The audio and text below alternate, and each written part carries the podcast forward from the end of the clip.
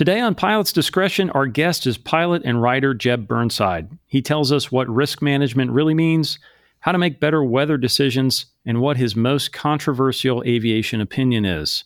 Pilots Discretion starts right now.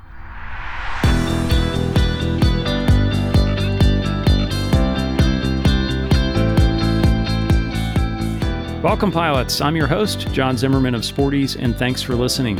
If you like Pilots Discretion, please follow us in your favorite podcast app and leave us a review. And remember, you can catch up on every previous episode by visiting sportys.com/podcast. Today, I am joined by Jeb Burnside, a longtime aviation writer and editor whose work has appeared in numerous publications over the years. He is currently editor-in-chief at Aviation Safety Magazine and co-host and co-founder of the Uncontrolled Airspace podcast. He has been an active pilot for nearly 50 years and owns a Beechcraft Debonair. Jeb, welcome to Pilots Discretion. Thank you very much, John. It's a pleasure to be here. Thank you. I love reading Aviation Safety Magazine because it has this very practical focus on what really matters, not just what the latest buzzword is. So given your long experience in that world, I'm interested in what you think the most overlooked threat is for GA pilots. We talk a lot about mid-airs, weather, engine failures. Are those the kind of things we should worry about, or is there something else that should get more attention? One of those things is certainly something to worry about. I don't think it's mid-airs. I think it's weather. Weather probably by design, but certainly it served me over the years. I had some mentors early on when I was doing ab initio training, and they very strongly and very keenly warned me about weather, warned me about, hey, it might not look that bad, but go poke your nose in that, and you're going to be out of control, you're going to have a bumpy ride, you're going to have lightning, you're going to have all this. And they instilled in me a strong desire to avoid poor weather. That extends, to low instrument conditions, too. You've written a lot of great things over the years in aviation safety about weather. I liked this line in a recent article. You said, quote, "Thunderstorm avoidance begins at home by picking your timing and route." And, a lot of effort gets focused on in-flight and data link weather and deviation. And that's obviously very, very important. But tell me more about that, the power of setting your timing and your route when it comes to weather avoidance. Well, it's not rocket science, but it does require some planning. And let's just take the scenario of a several-hour one-way cross-country in the airplane of your choice. And you know that you have a schedule to keep. You have, let's say, a business presentation that afternoon in a distant city. Normally, one of the things that promoters of general aviation always like to tout is that we can get up and go anytime we want. And we can squeeze things in. We can cut things close as far as time is concerned. But that may not be the best solution. Let's say there's a cold front. You have to be in Wichita, Kansas tomorrow morning or tomorrow noon. And but there's a cold front coming in from Colorado. Maybe the best thing to do would be to go the day before. Get in, get a good night's sleep, get a good breakfast, a good lunch, and then stroll into your business meeting that afternoon, fully rested, not hectic. And that's just the business side of it. Do you really want to deal with a cold front just to struggle to get through to your destination while you're looking at your watch and thinking, I'm going to be late for this presentation? None of that is bodes well for the outcome of the flight. Yeah, I think you make a great point here that it's not always the simple go or no go. A lot of times it's go earlier, go later, go a different route, go a different altitude. And we certainly have the tools today to run some of those scenarios a lot better than we did even 10 or 15 years ago. I agree completely. It's amazing what we can do with an off-the-shelf iPad and some software. So let's look at the other side of that, because I hear from a fair number of pilots that they suffer from a kind of weather anxiety where they'll start worrying about the weather a week before their trip. And then if they're on maybe a 4-day trip, they'll spend most of their trip worrying about their return flight weather. So how do you balance that awareness of weather and decision-making about when and where to go while also not letting it completely dominate everything? Any tips for managing that anxiety? Yes and no. I think, first of all, that anxiety is well-deserved, well-founded. I'll maybe come back to that in a moment. But keep an eye on things. I think you have to. I think you have to keep an eye on the macro weather situation. I think you have to understand what the conditions are going to be when you're ready to leave your vacation spot. That's part of airmanship. That's part of good judgment. It's part of the overall picture of risk management when you're flying a personal airplane. Yeah, one of my few rules on this is be clear about when you can actually make a decision. And so a great example to me is it's 7:30, I've got a beer in my hand. There's no chance I'm going to go fly home right now. So there's no point in looking at the weather then. It can probably wait till the next morning, but make sure you have looked at it maybe before you make that decision to sit down at dinner, and at least be intentional about when you can actually make a change to plans. Right. The prog chart is is one of your best friends. The MLS forecast, terminal forecast, I would call it, is another great friend. It's a great tool. It's not specific. That you have to take that with a grain of salt when compared to the TAF, but it is a good guideline. And in my experience, it's not that far off the mark.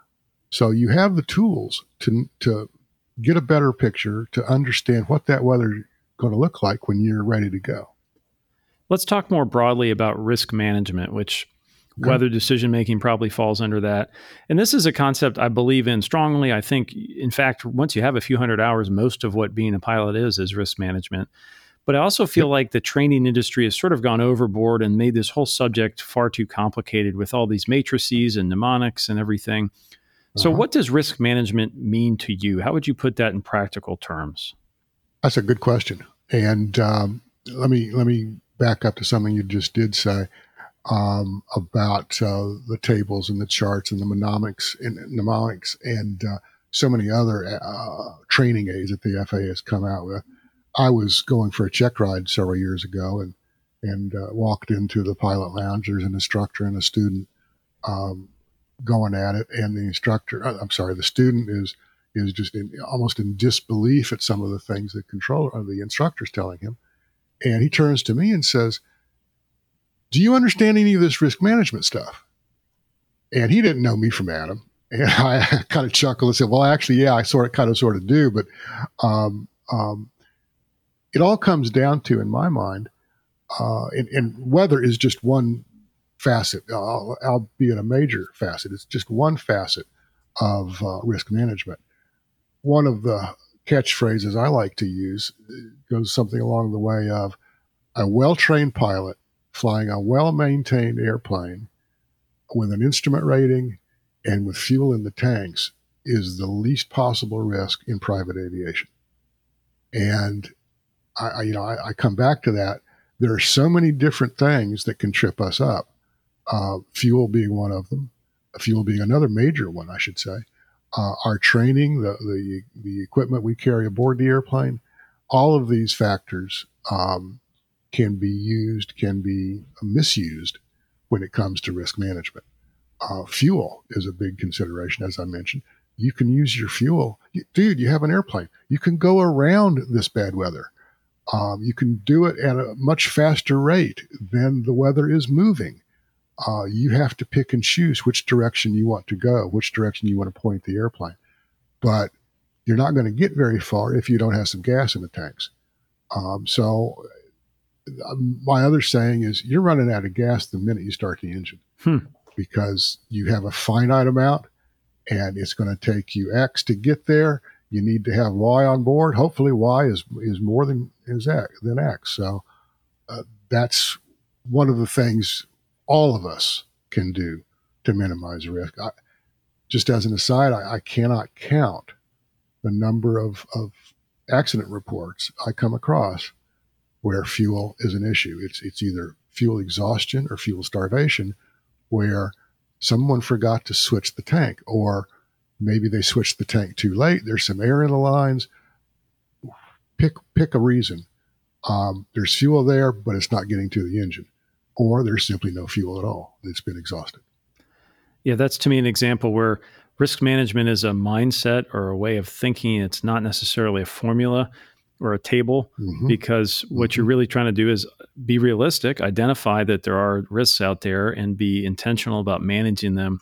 But it's not just a matter of completing some checklist that, oh, I did my flight planning, I've got this much fuel on board. To me, risk management means a mindset that may change en route because maybe the headwinds were different or maybe the route changed. Exactly. Or maybe there was weather. And just because you checked the box beforehand, before you took off, does not mean that you're done with your risk management. It's sort of an always thing. It's not just a discrete process you complete as a part of pre-flight. That's exactly right. My airplane has tip tanks, another 30 or so gallons of gas.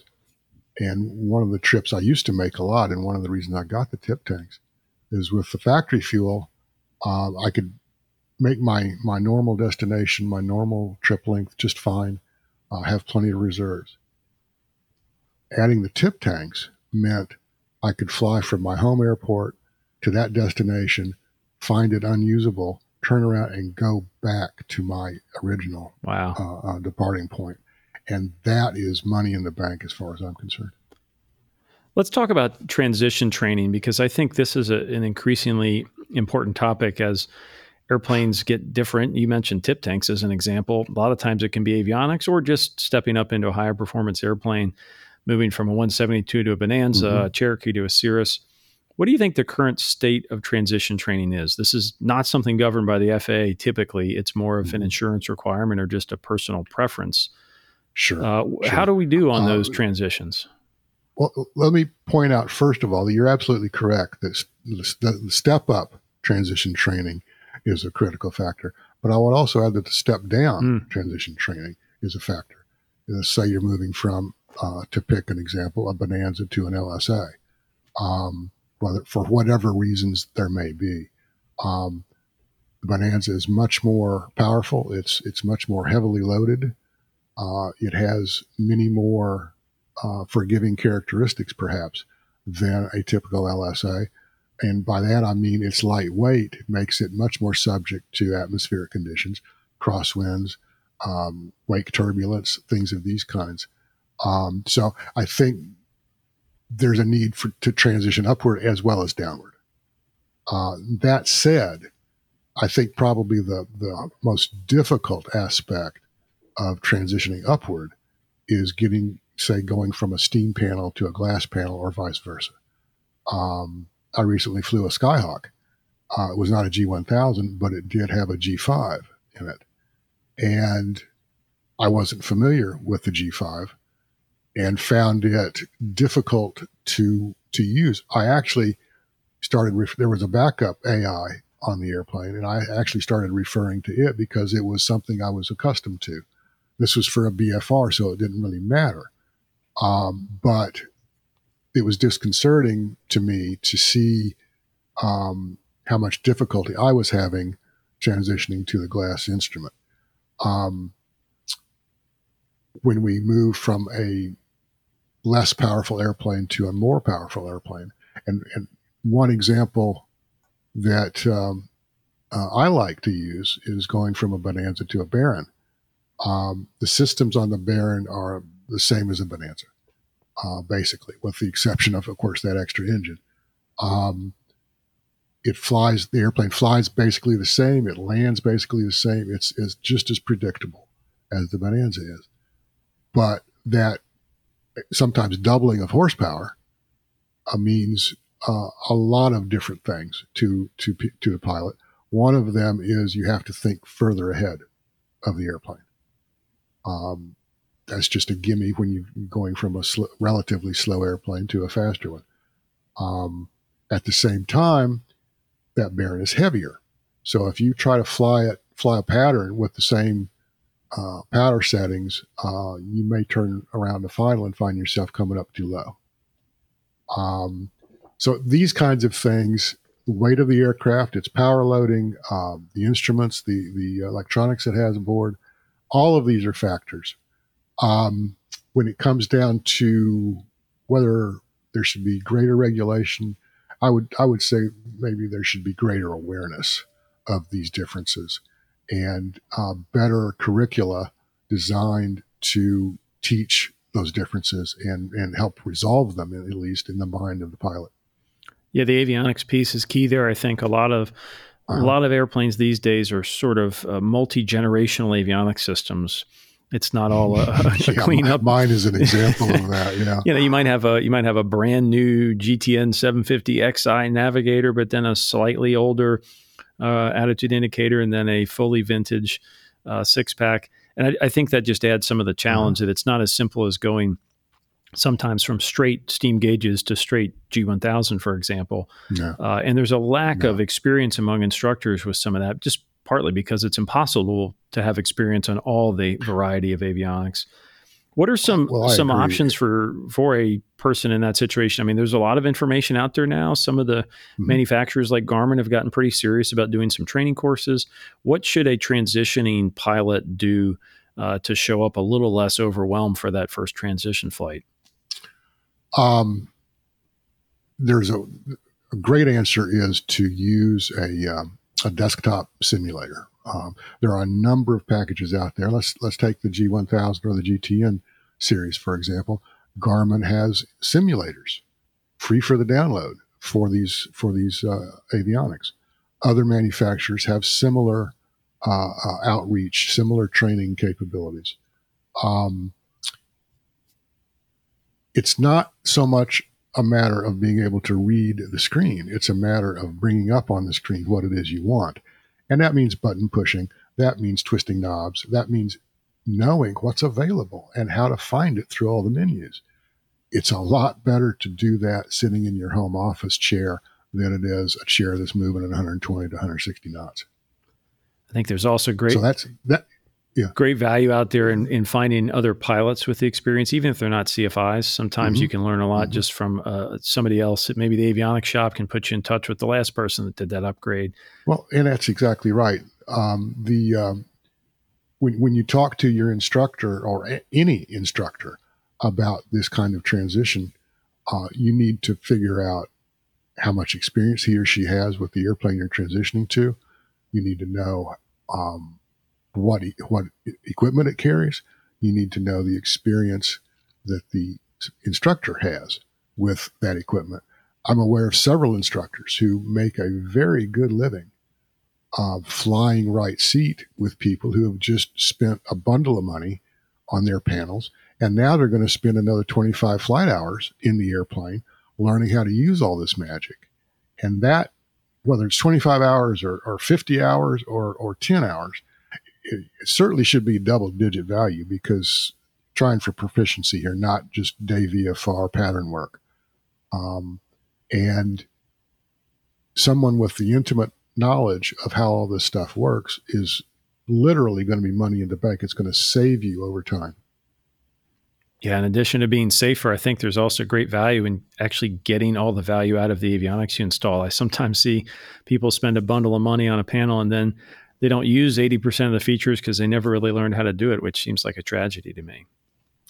Yeah, I remember the days when Loran, and this is probably get into the second part of our conversation here, but when Loran was a big deal and people were just taking off, punching in direct, and not bothering with flight plans, coupling the autopilot if they were able, and droning into a mountain about 40 miles away.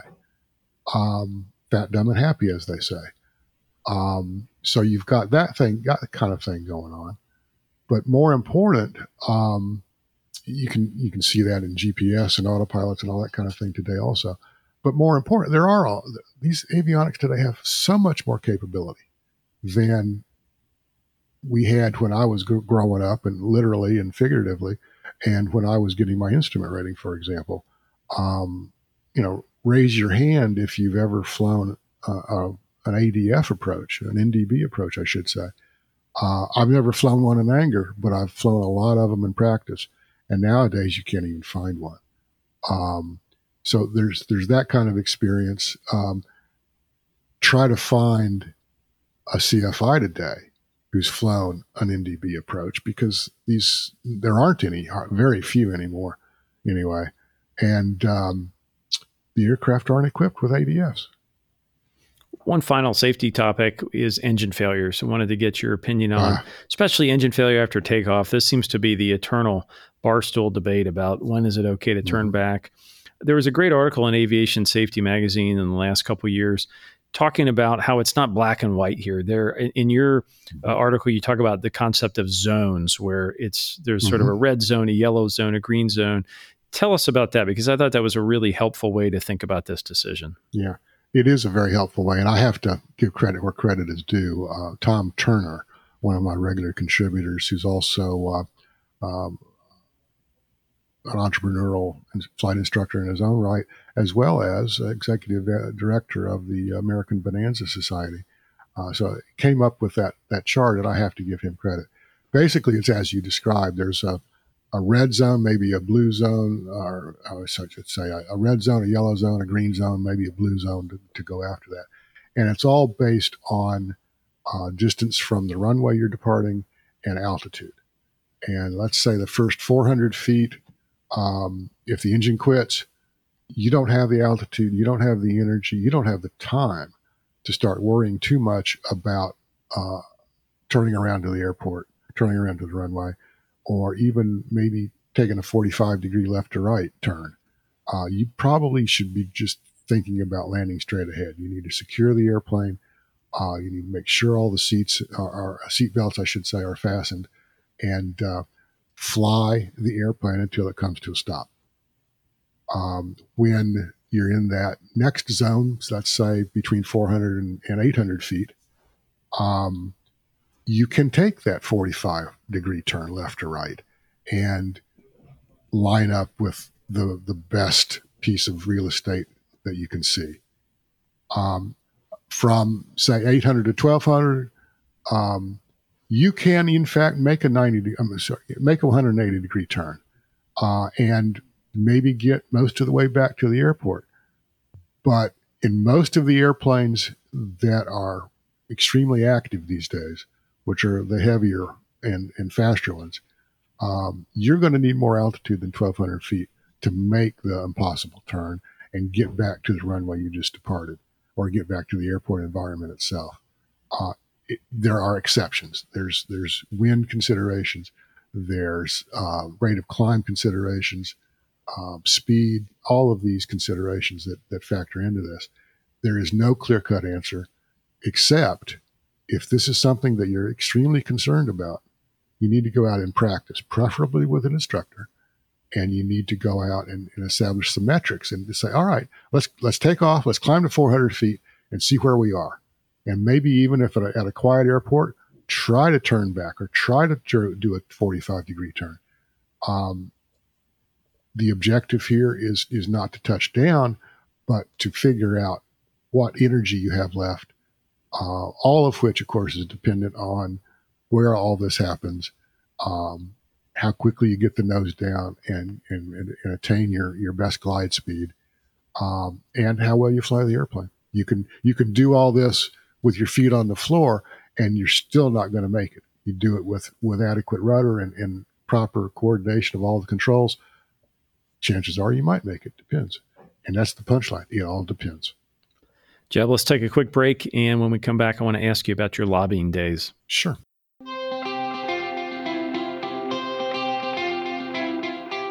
An emergency is no time for an instruction manual. That's why the pilots at Sporty's designed the easy-to-use PJ2 Plus comm radio, the only portable with built-in aviation headset jacks. In an emergency, you can plug right in and stay focused on flying. No adapters and no confusing menus. The PJ2 Plus also includes a 3.5mm jack that's perfect for air shows and 6 watts of peak output power for maximum transmit range. Visit sportys.com/PJ2 to learn more. Now, back to Pilots Discretion. We're back with Jeb Burnside, who spent many years in Washington, D.C., working for NBAA and NATA, among other organizations. So, Jeb, as a veteran of the association world, what do you think is the most misunderstood part of how D.C. works when it comes to aviation? What does the average pilot not really get? Well, I think it's not so much the pilot, but I think most observers don't see what goes on behind the scenes. I'll give you an example. I was at NBAA, and this was in the 80s, which, again, dates me a little bit. But I was the senior/only government relations manager for the association back then. And old-timers will remember back around those days where the FAA was all excited about something called anti-misting kerosene. It was basically a formulation of jet fuel that it was hoped would help prevent catastrophic fires in the event of a transport category aircraft crash. And they outfitted a Boeing 720, which is a short-range 707, and installed remote flying capabilities in it, and topped the takes off. They had dummies in all the seats, and it was instrumented, and it was like a crash, literally a flight of crash test dummies. And they flew this thing out, maybe out of Edwards, I don't remember, and flew it into some sharpened I-beams. The structures were designed to cut open the fuel tanks on the 720. And make a long story short, it became an inferno. And I was late after this. Everybody was kind of poking fun at some of this, but after this, I was having a conversation with a congressional staffer, and he was a senior aviation staff person for the House Aviation Subcommittee at the time. And we were just talking about this and a few other things. And it suddenly dawned on me that he had no idea what jet fuel actually was. He thought it was maybe some rocket fuel concoction, maybe a step or two down from rocket fuel, or some hugely expensive high-octane gasoline of some kind. And I said, no, this is basically just kerosene. It's just something that burns well in a turbine engine. It's not that exotic. It's simple. And that was educational for him.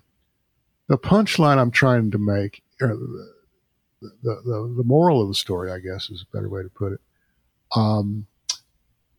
These staffers on the Hill, and even members of Congress and House of Representatives and the Senate, don't understand some of these things the way you and I understand them, or the way even a private pilot would understand them.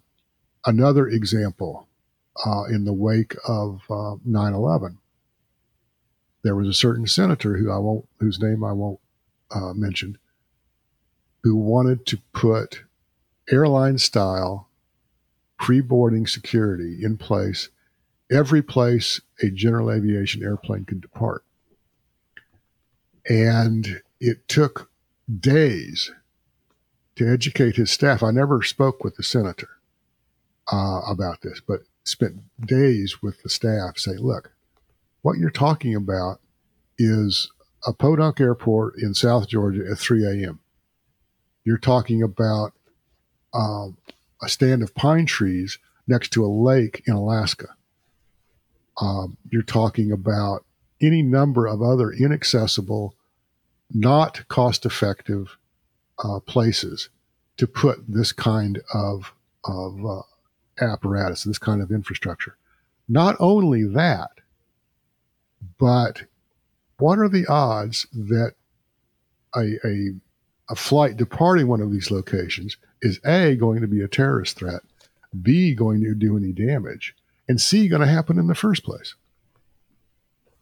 And it's that kind of education that my colleagues and former colleagues in NBAA and AOPA and NATA and GAMA and EAA and all of the alphabet soup that we kind of point to, and with some lack of understanding, it's that kind of education that these people are engaged in.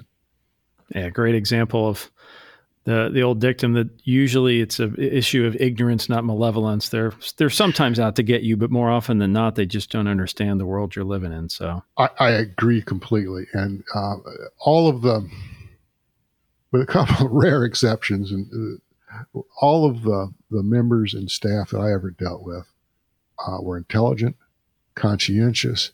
They were genuinely interested in coming up with good policy, workable policy, policy that furthered the objectives, but also respected, you know, the status quo, so that we wouldn't be having to make so many sea changes in the way we did things. Now, if I have a concern about my local airport, which comes up fairly frequently, somebody wants to ban 100 low lead at my airport, or they want to build a condo tower right off the final approach. A lot of times people run right to Congress, but would I be correct in saying that's probably not the place to get started with that, that a local airport issue probably needs to start with local politics? Exactly. There's an old saying that that all politics is local. I think former Speaker Tip O'Neill coined that phrase.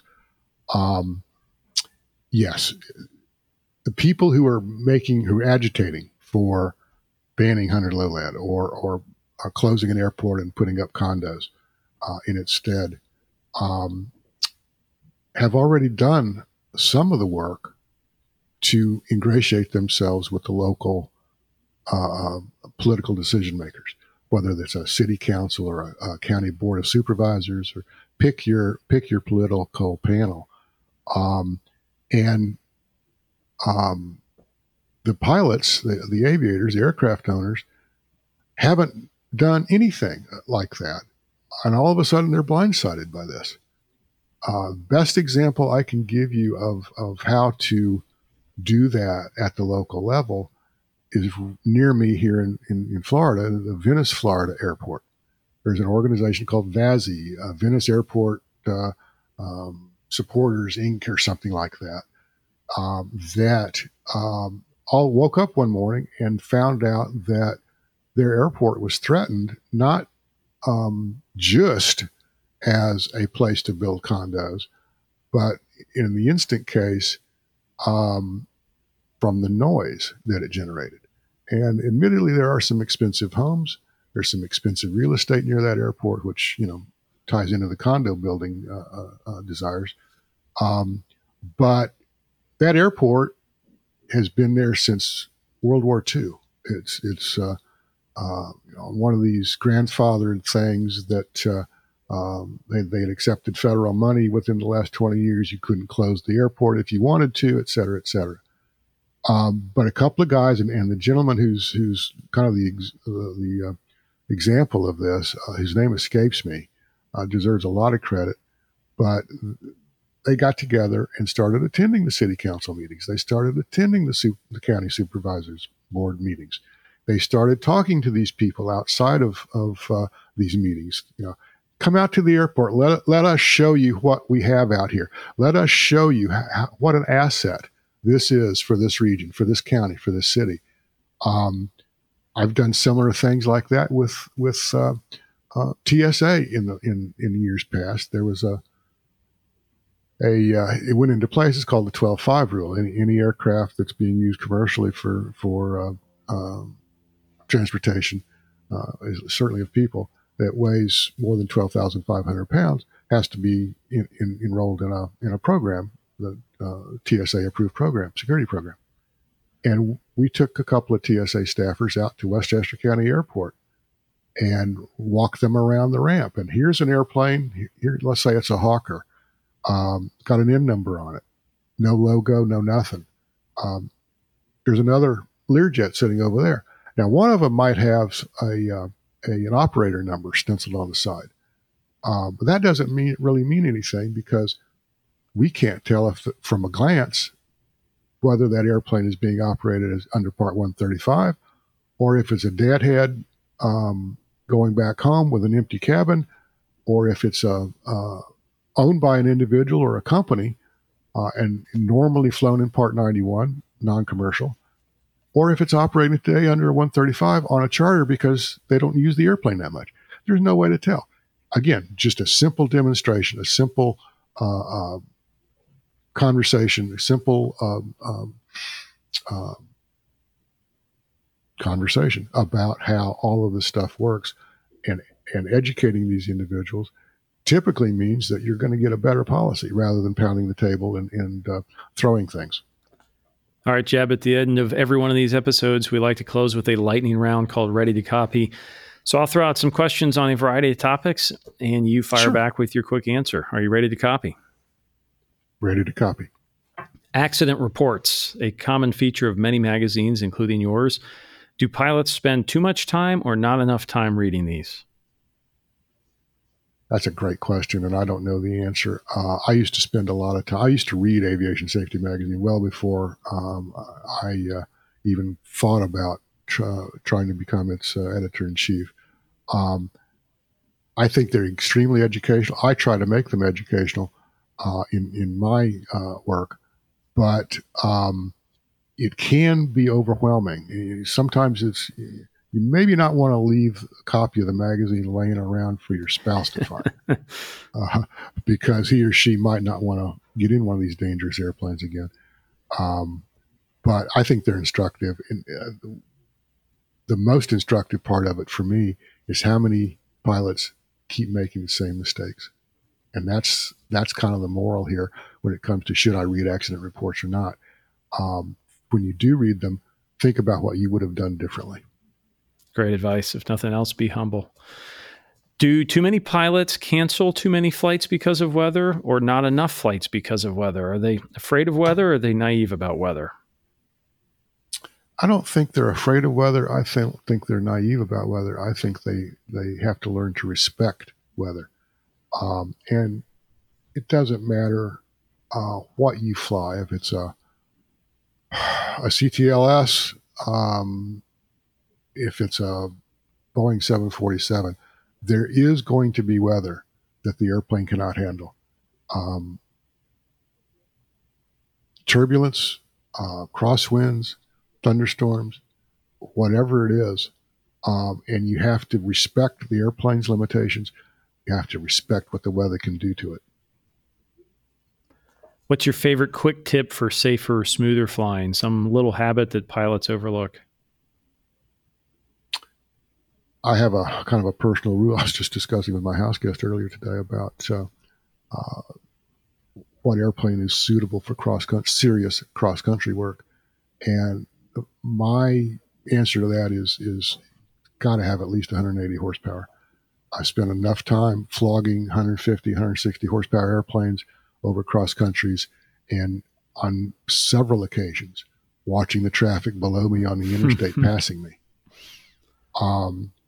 For weather avoidance, for load carrying capability, for overall comfort, and certainly preventing fatigue, a faster airplane is the better airplane. A more powerful airplane that can outclimb some downdrafts that I've encountered over the years is worth its weight in gold.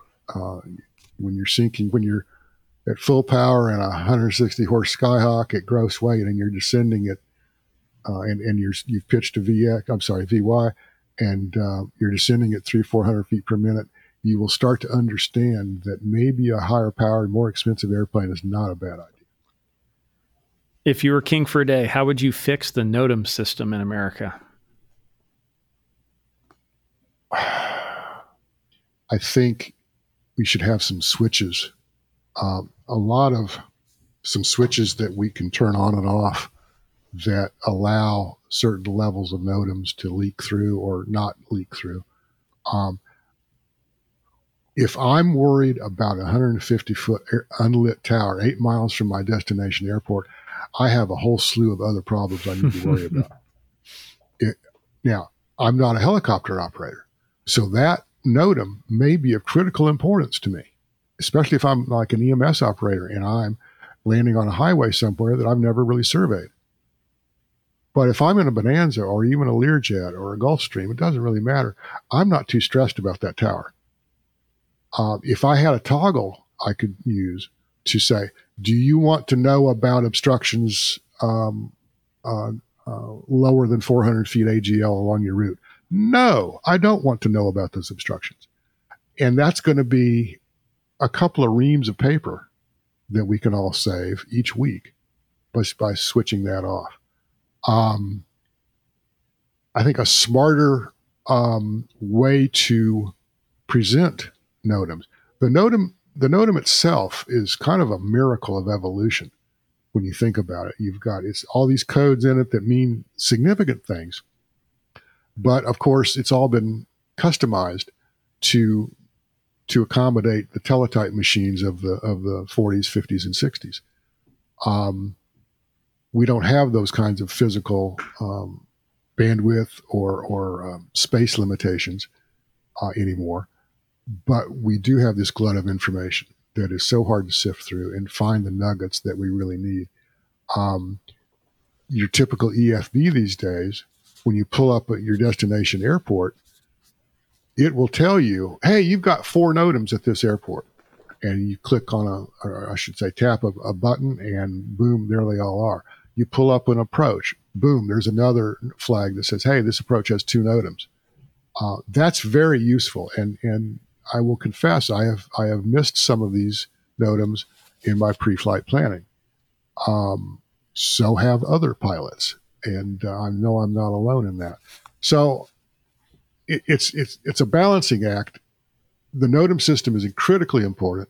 The information in those NOTAMs is critically important to some people some of the time. Not all of us all of the time. And we need to be able to set some filters and filter out some of the, separate the wheat from the chaff, basically. What's your most controversial aviation opinion, at least that you'll admit to? The most dangerous thing in general aviation is a private pilot with a No. 2 Phillips screwdriver.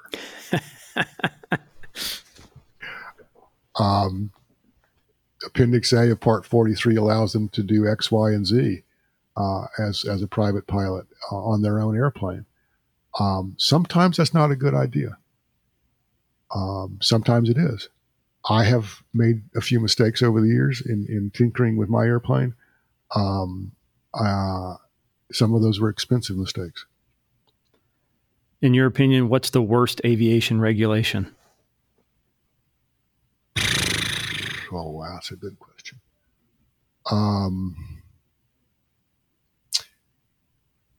It depends. For some of us, it's the flight review. Those of us who fly often enough and get training often enough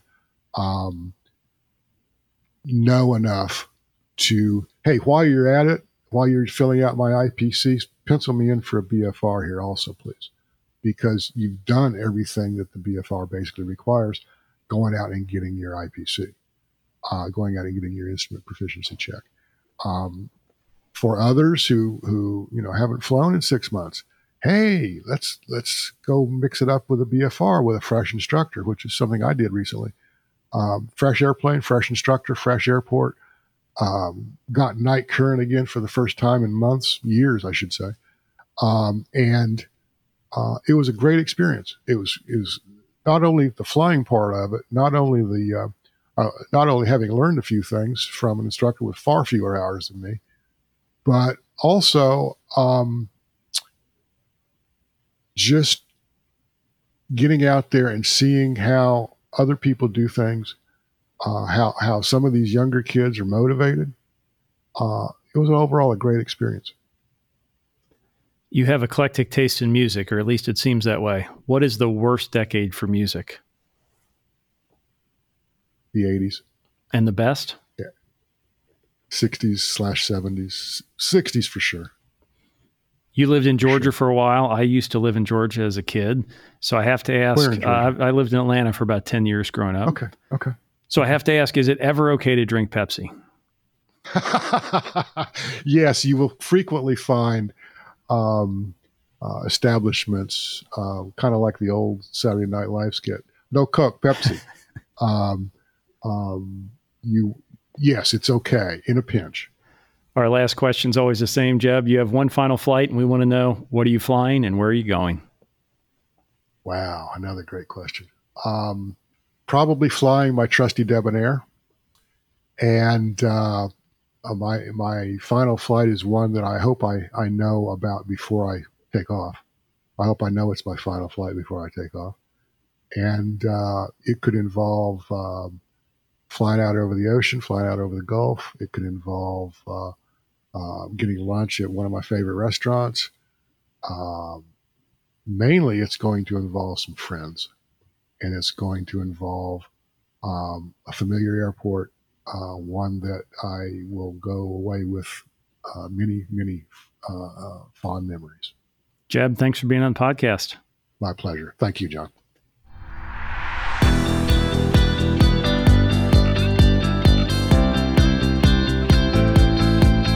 Thanks for listening to Pilots Discretion, brought to you by Sporty's, training and equipping pilots worldwide for over 60 years.